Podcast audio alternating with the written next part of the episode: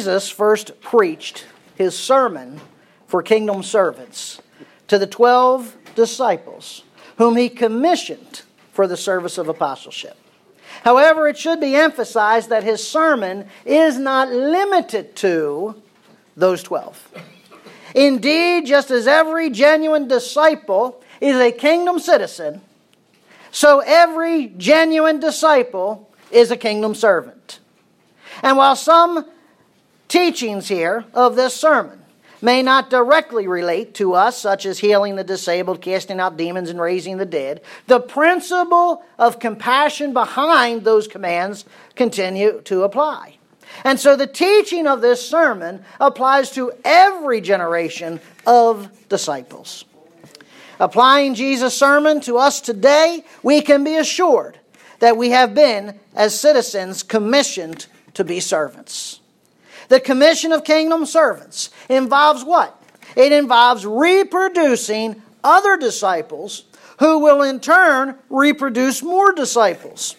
As Jesus said in the Great Commission, make disciples of all nations. That's not an option, that's a command. And it's not just for the twelve, but for all disciples as demonstrated by Paul in his commission to Timothy in Second Timothy two verse two. The things which you have heard from me, in the presence of many witnesses, entrust these to faithful men who will be able to teach others also. And so there is a process of one generation teaching the next generation, teach the next, and so on and so forth. Now, in order to accomplish this service commission, Jesus furnished us as his servants with five general tasks. Number one, we are to serve where God sends us. Number two, we're to preach the gospel. Number three, we're to perform deeds of compassion. Number four, we're to rely on God's provision. And number five, we're, five, we're to identify those receptive to the gospel.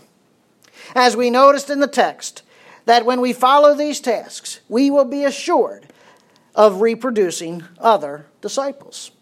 But let's clarify. A clarification that must be emphasized. Not everyone will respond positively to the gospel. And because some will reject the message, it is incumbent upon us as servants to identify those receptive to the gospel and place our focus upon them. Focusing on those receptive rather than those who reject will help temper the temptation to become discouraged. Additionally, believers, we ought to remember that discipleship is twofold. There's a twofold aspect to discipleship. On one hand, it involves evangelism. On the other hand, education. On that one hand, preaching the gospel is evangelism. It is showing people their sin and its curse. It is pointing them to the Savior who can redeem them from the curse of their sin. And to that end, we must remember what our part is in evangelism. Some of you may plant the gospel seed. Others of you may water the gospel seed. But ultimately it is God, however, who causes the seed to grow.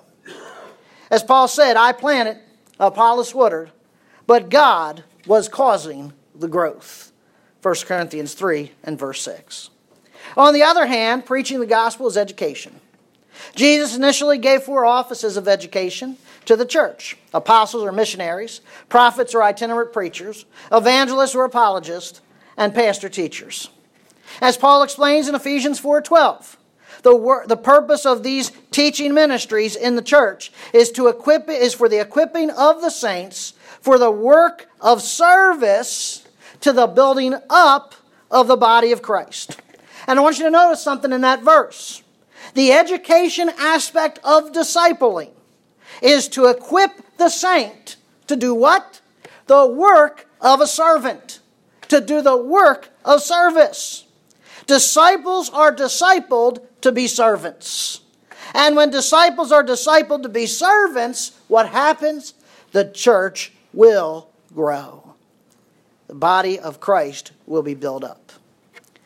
Now, returning to Matthew chapter ten, Jesus warns us here that not only will some reject the gospel message, but even gospel messengers will be rejected. Servants, we will face rejection from at least three sources. We will be rejected by the religious, we may be rejected by rulers, and we may even be rejected by relatives. And so, not wanting to leave his servants on a negative note, Jesus sets forth the expectations for kingdom servants in Matthew ten, twenty-four to forty-two. The expectations for kingdom servants. Now, in this final section of this sermon for kingdom servants, Jesus explains why the rejection comes, how not to respond to the rejection, but also that as kingdom servants we will be rewarded for our service. Now, there's much to process in this final section, and so it's necessary to split it into two parts. We're going to break the pericope into two parts. Part one, verses twenty-four through thirty-one. Part two, thirty-two through forty-two. And the reason I've chosen to break and make the division there is the placement of the two rewards faithful servants can expect. The first reward is found in Matthew ten and verse thirty-two, and the second reward is found in Matthew chapter ten, forty to forty-two. Now, in the verses we're going to consider today, verses twenty-four to thirty-one, the expectation for kingdom servants, I want you to notice here that Jesus commands his servants three times, do not fear. Do not fear. In each of the usages of that term fear, phobio, he means do not be anxious. Do not be apprehensive. You see, despite the rejection of the rebellious, the rulers, and relatives, as believers, as kingdom servants, you and I do not need to be anxious or apprehensive about them. So let's begin in verse twenty-four to twenty-six. Matthew ten, twenty-four to twenty-six. And we see here that Matthew ten, twenty-four to twenty-six sets forth that kingdom servants should expect persecution, but do not need to fear the persecutors. Expect persecution, but do not fear the persecutors. Let's read verse twenty-four to twenty-six. A disciple is not above their teacher, nor a slave above their master. It is enough for the disciple that he became or becomes like his teacher and the slave like his master. If they have called the head of the house Beelzebul, how much more will they malign the members of his household? Therefore do not fear them, for there is nothing concealed that will not be revealed, or hidden that will not be made known. Again, expect persecution, but do not fear the persecutor. Now, in this first pericope, Jesus employs a triad of metaphors to describe the relationship between himself and his followers. Disciple and teacher. Slave and master. Head of the house and household. And remember, the triads are a common Jewish rhetorical strategy to establish an argument in order to persuade people to a certain point of view. Jesus is using this triad of metaphors to remind us of our relationship to him.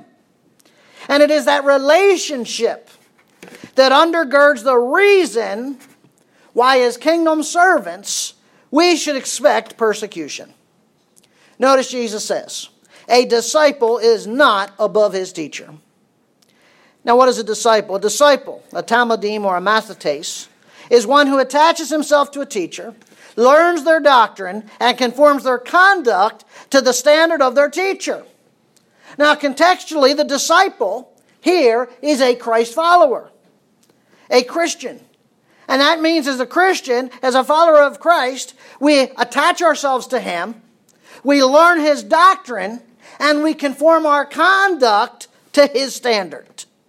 You'll remember that in Acts eleven twenty-six, the disciples were first called Christians in Antioch.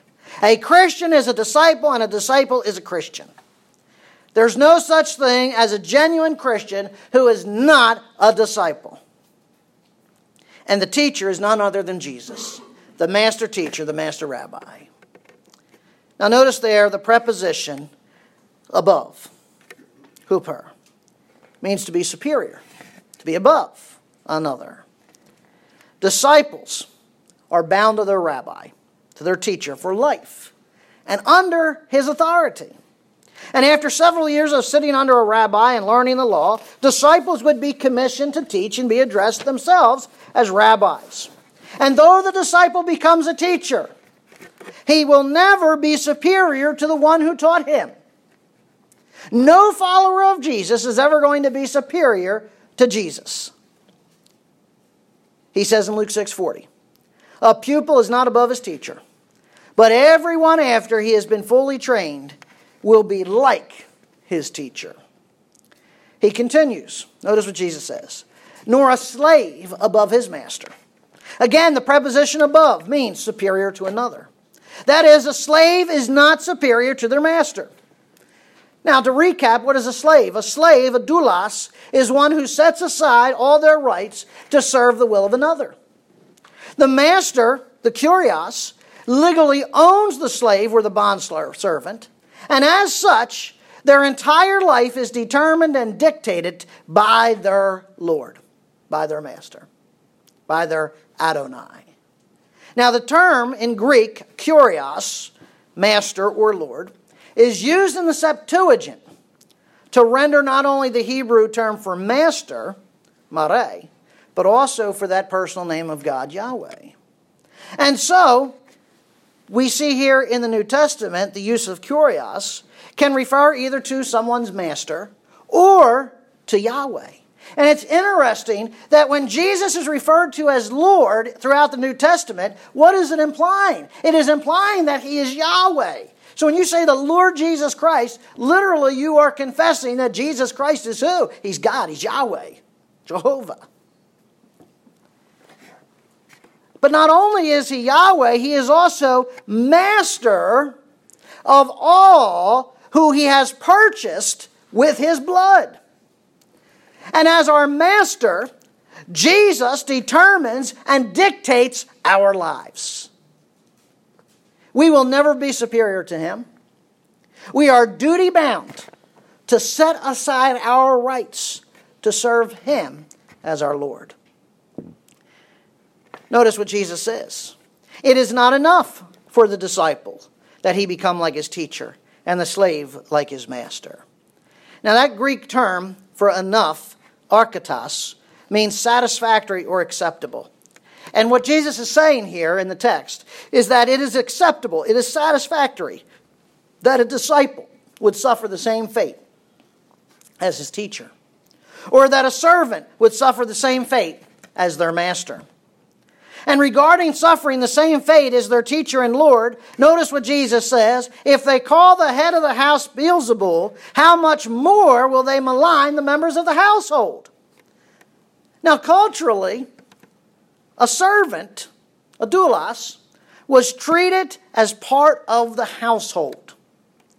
The phrase head of the house, oikodespotais, is one who's been given authority over the household. We would call this one a steward. And Paul explains in Hebrews three six that Christ was faithful as a son over his house, whose house we are. What we see there is that the house belongs to God the Father.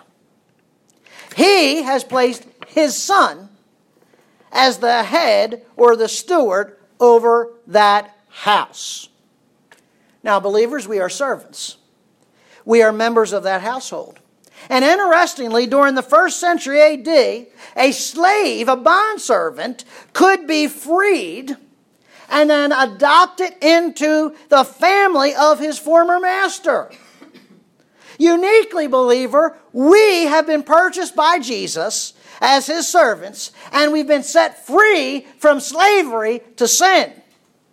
And because we've been freed from sin, we've now been adopted into God's family, God's household.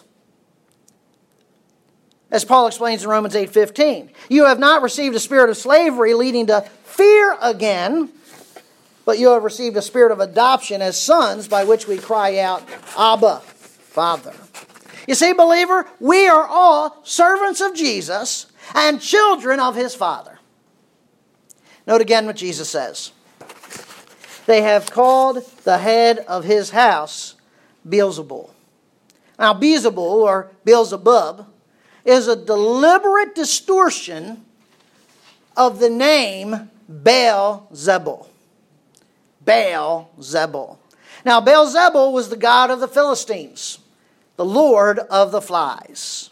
Historians have uh, b- believed, they've set forth, that this Lord of the Flies deity communicated through the buzzing of a fly and protected his worshippers from plagues associated with flies. Now, just as an aside, if you've ever had a fly buzz in your ear, I don't think any of us have enjoyed that or received any communication from God. Typically, we hear it a buzzing, we're swatting the thing away. Why? Because it's annoying. I don't know what that says about the Philistines, but they worshiped the fly god. So the Israelites, they distorted the name Beelzebul to Beelzebub or Beelzebul, which means God of the dung. They knew where the flies hung out. And they applied the name Beelzebub not only to the Philistine god, but also to Satan, the Lord of demons. See, it was a common practice of that era, of the nations of that era, to associate the gods of their enemies with Satan, the devil. Now, back in Matthew chapter nine and verse thirty-four, previous chapter, it says this, the Pharisees were saying, he cast out the demons by the rulers of demons. Already they were accusing Jesus of being empowered by Satan. They accused Jesus of exorcising demons by the power of Satan. Later, a couple chapters forward, Matthew twelve and verse twenty-four, the Pharisees again said, this man cast out demons only by Beelzebul, the ruler of the demons. Listen, the rejection of Jesus by the religious rulers has already begun. And furthermore, those are who are his disciples, those who are his servants, those who are members of his household, can expect the same treatment. When Jesus says, how much more? He's implying that Kal Wachomer argument, that argument from the lesser to the greater. These are standard rabbinic arguments that Jesus is employing here. And he's basically saying this, if, an, if individuals will reject, malign, and even persecute the teacher, the master, the steward, they will do the same to the disciples, to the servants, to the members of the household. Indeed, Jesus reveals in John fifteen, verse twenty, a slave is not greater than his master. If they persecuted me, they will also persecute you. Peter later reported in First Peter four twelve, beloved, do not be surprised at the fiery ordeal among you, which comes upon you for your testing, as though some strange thing was happening to you. Listen, kingdom servants should not be expecting to be treated any differently than their teacher, their master, their steward. Okay? He was rejected, will be rejected. He was despised, will be despised. He ultimately was put to death, we may even face the threat of death. Indeed, there are kingdom servants in parts of the world today that are facing death for the cause of Christ. Kingdom servants should expect persecution. Don't be caught off guard by it. But you do not need to fear their per- your persecutors. Yes, rejection, or yes, persecution is going to come, but don't fear the, fear the people that are persecuting you. Jesus says here, do not fear them, for there is nothing concealed that will not be revealed or hidden that will not be known.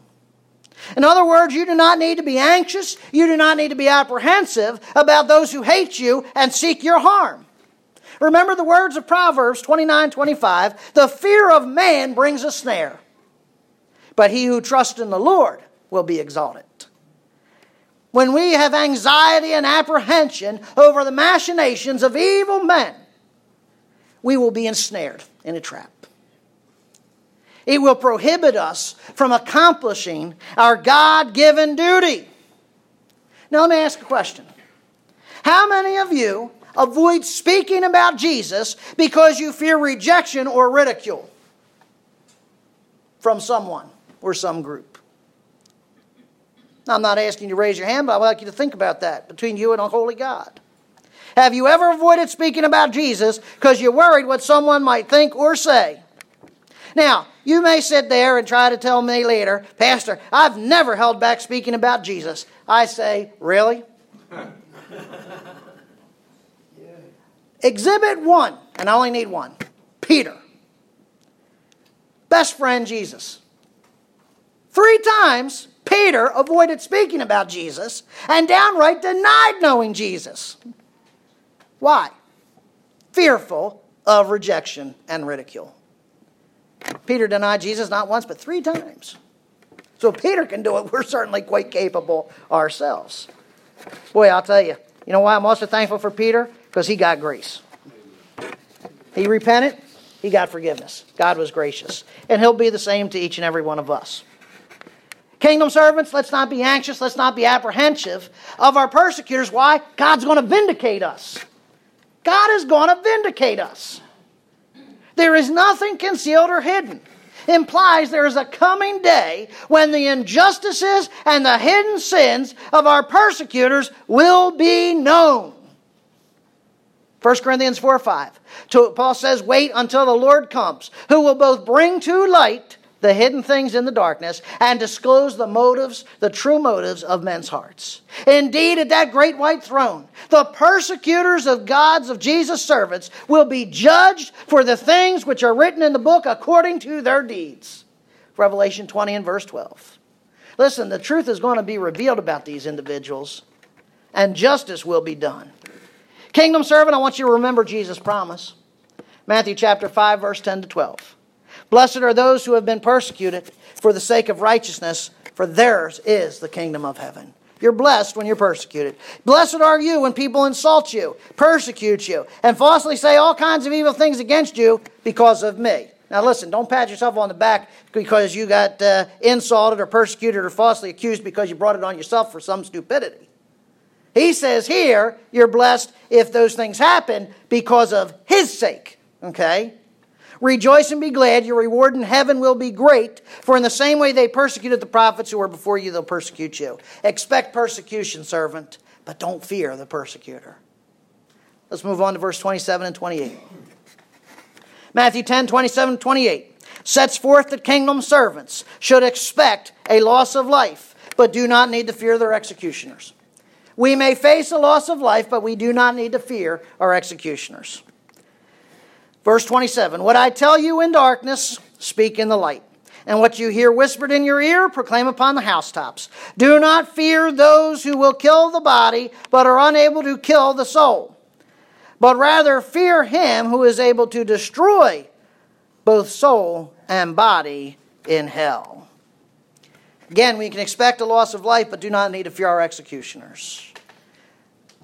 See, the wicked are of the mindset that if rejection won't silence us and persecution will not silence the preaching of the gospel, the threat of death will undoubtedly silence it.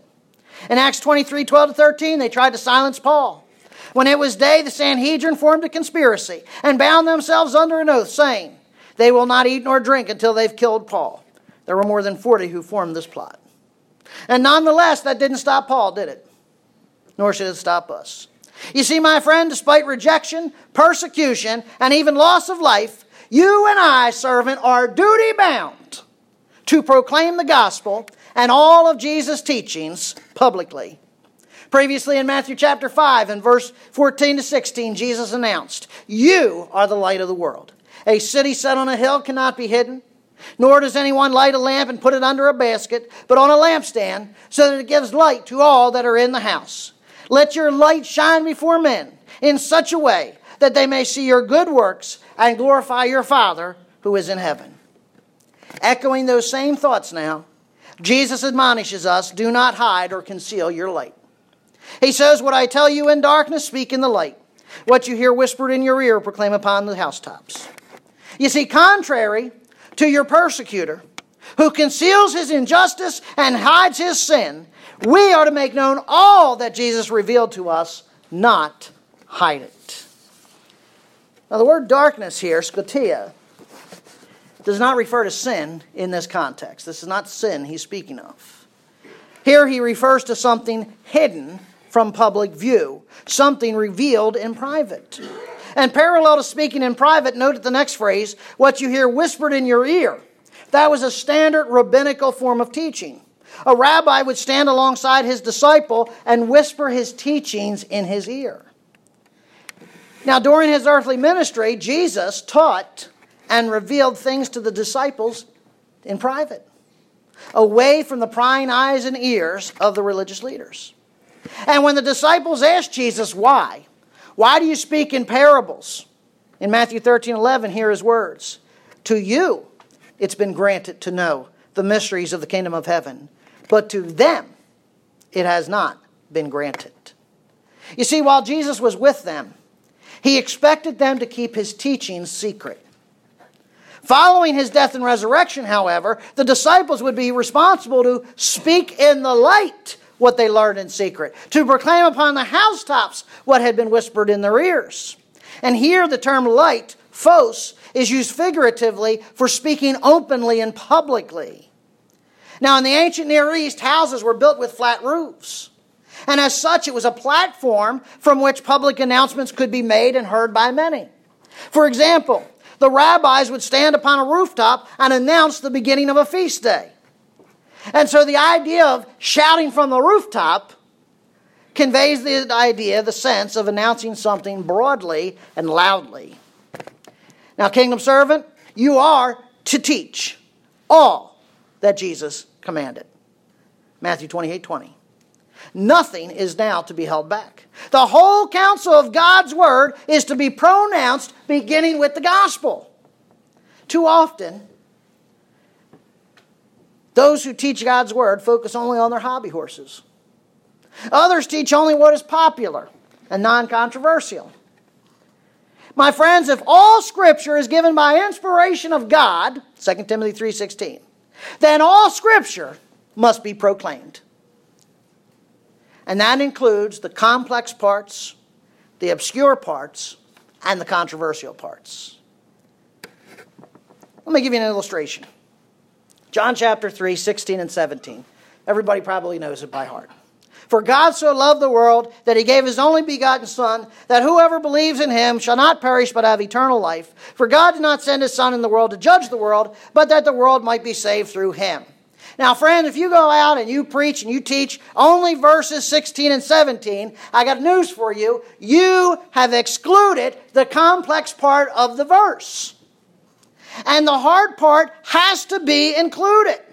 Listen to verse eighteen. He who believes in him is not judged. He who does not believe has been judged already because he does not believe in the name of the only begotten Son of God. Let me explain. If you stop at verse seventeen, you present a diminished view of God. I'll say it again.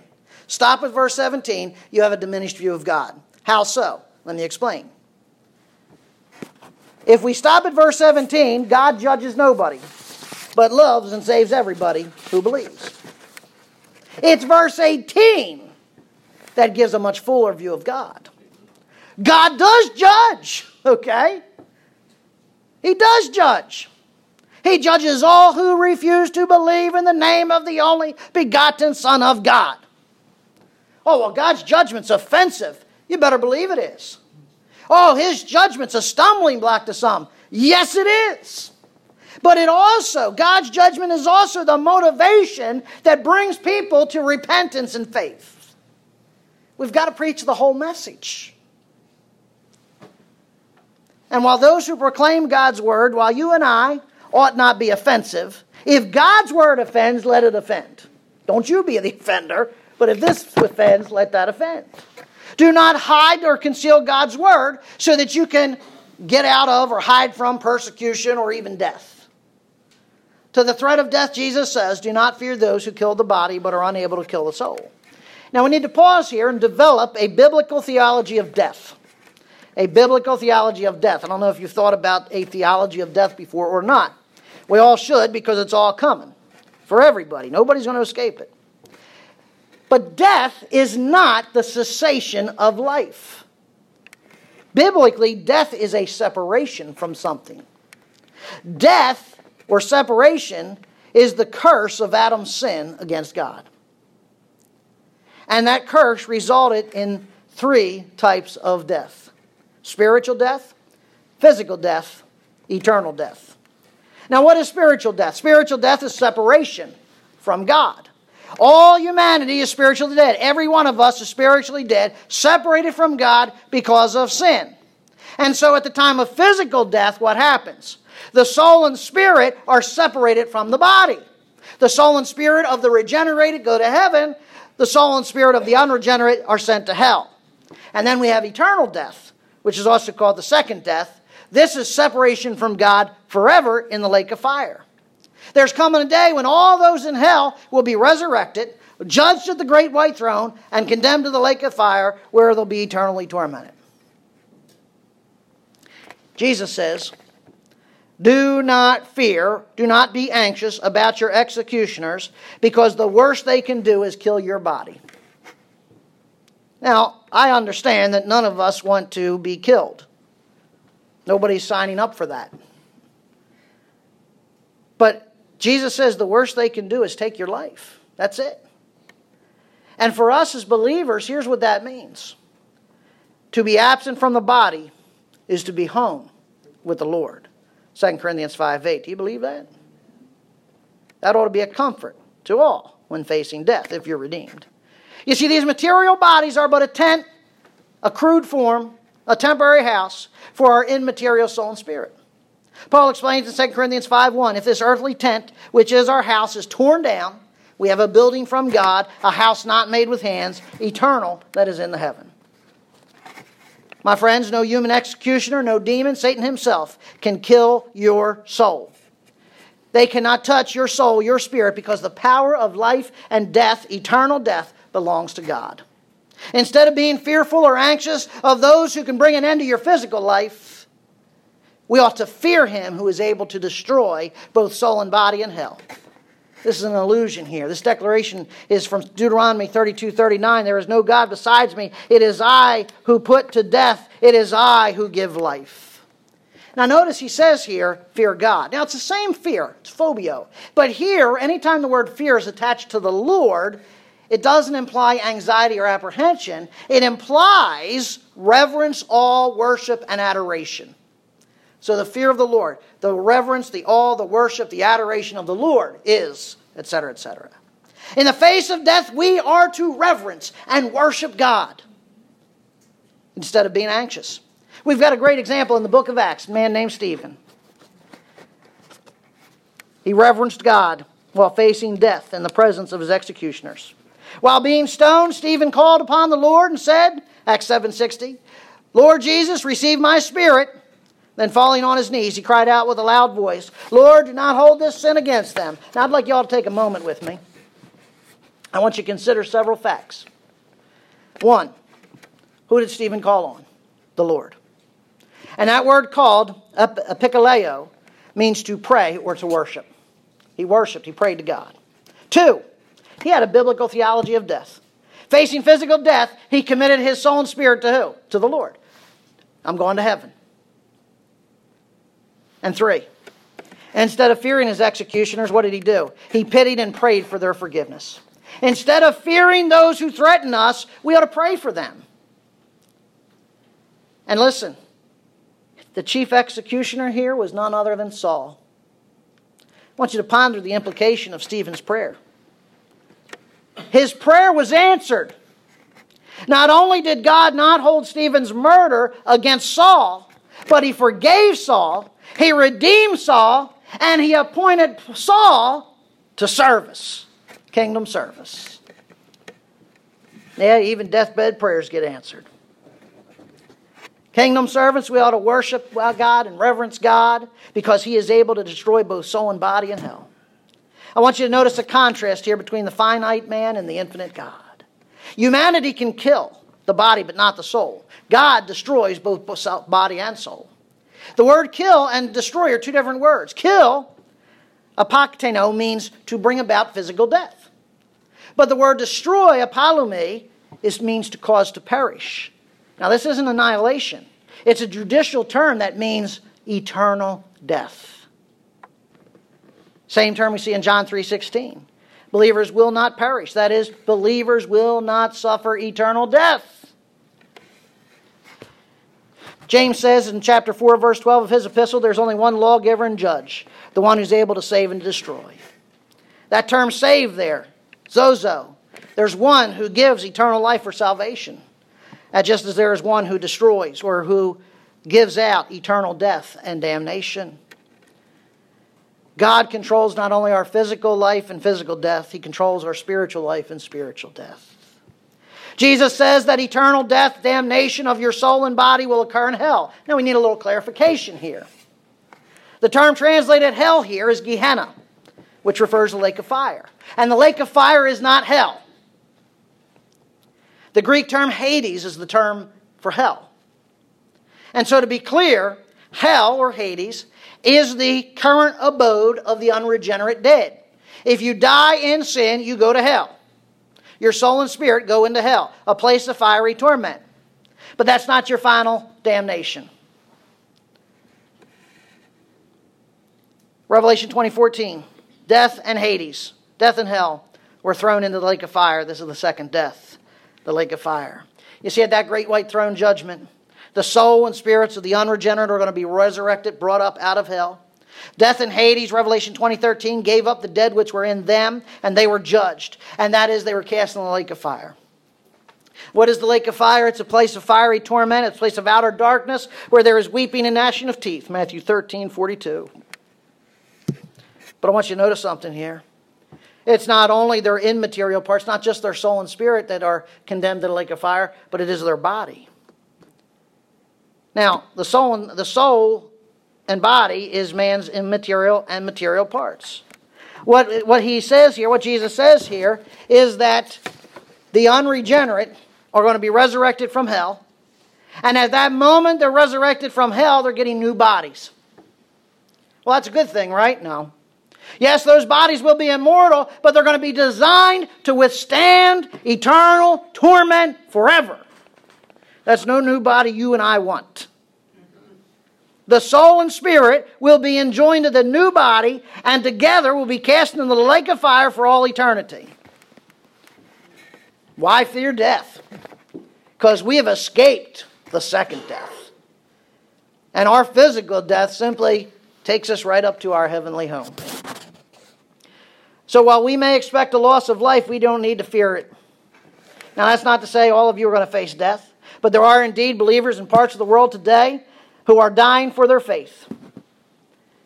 But servants of God, whether you're put to death or whether you're facing threats of death, listen, what you need to do is reverence God. You need to worship God and pray for those who threaten. Pray for even those who execute you. I'll give you an illustration. John Knox. John Knox was a stalwart of the faith. He was a leader of the English Reformation. He served God throughout his life as a preacher. He was often persecuted by the Catholic Church and the English monarchy. He endured various imprisonments, exiles, and threats of death. There's an inscription on John Knox's tomb. You can go to England and see it today. He said, "Here lies one who feared God so much that he never feared the face of any man." Oh, that that testimony could be said of each and every one of us as a servant of God. Will that be said of you in a future day? Finally, verse twenty-nine to thirty-one. Are not two sparrows sold for a cent? Yet not one of them will fall to the ground apart from your Father. But the very hairs in your head are all numbered. So do not fear. You are more valuable than many sparrows. Matthew ten, twenty-nine to thirty-one sets forth that we should expect God's protection, but do not need to fear being worthless. Expect God's protection. Do not fear being worthless. Now that word cent, are not two sparrows sold for a cent? The Assyrian, the cent, was a brass coin. It was valued at less than, listen, one sixteenth of a denarius. Now, a denarius was the daily wage for a day laborer. Okay? So it was worth less than one sixteenth of your daily wage. Two sparrows were sold for one sixteenth of a day's wage, underscores their worth or worthlessness. Nonetheless, though they're not worth much on the market, they were valued by God. Yet not one of them falls to the ground apart from your Father. That verb will fall. Pipto means to move in a downward direction. It's a unique term because we're not sure how it should be translated. You can translate it both ways and it'd still be right. You can render it this way. They will not fall to the ground, or you can render it, they will not hop on the ground. So regardless of how you render that, whether they fall to the ground or hop on the ground, neither can they do either action without God's knowledge. God knows when they fall, God knows when they hop. He's omniscient, folks. How many little birds are there in the world? God knows every detail of every bird. And notice that phrase, apart from your Father.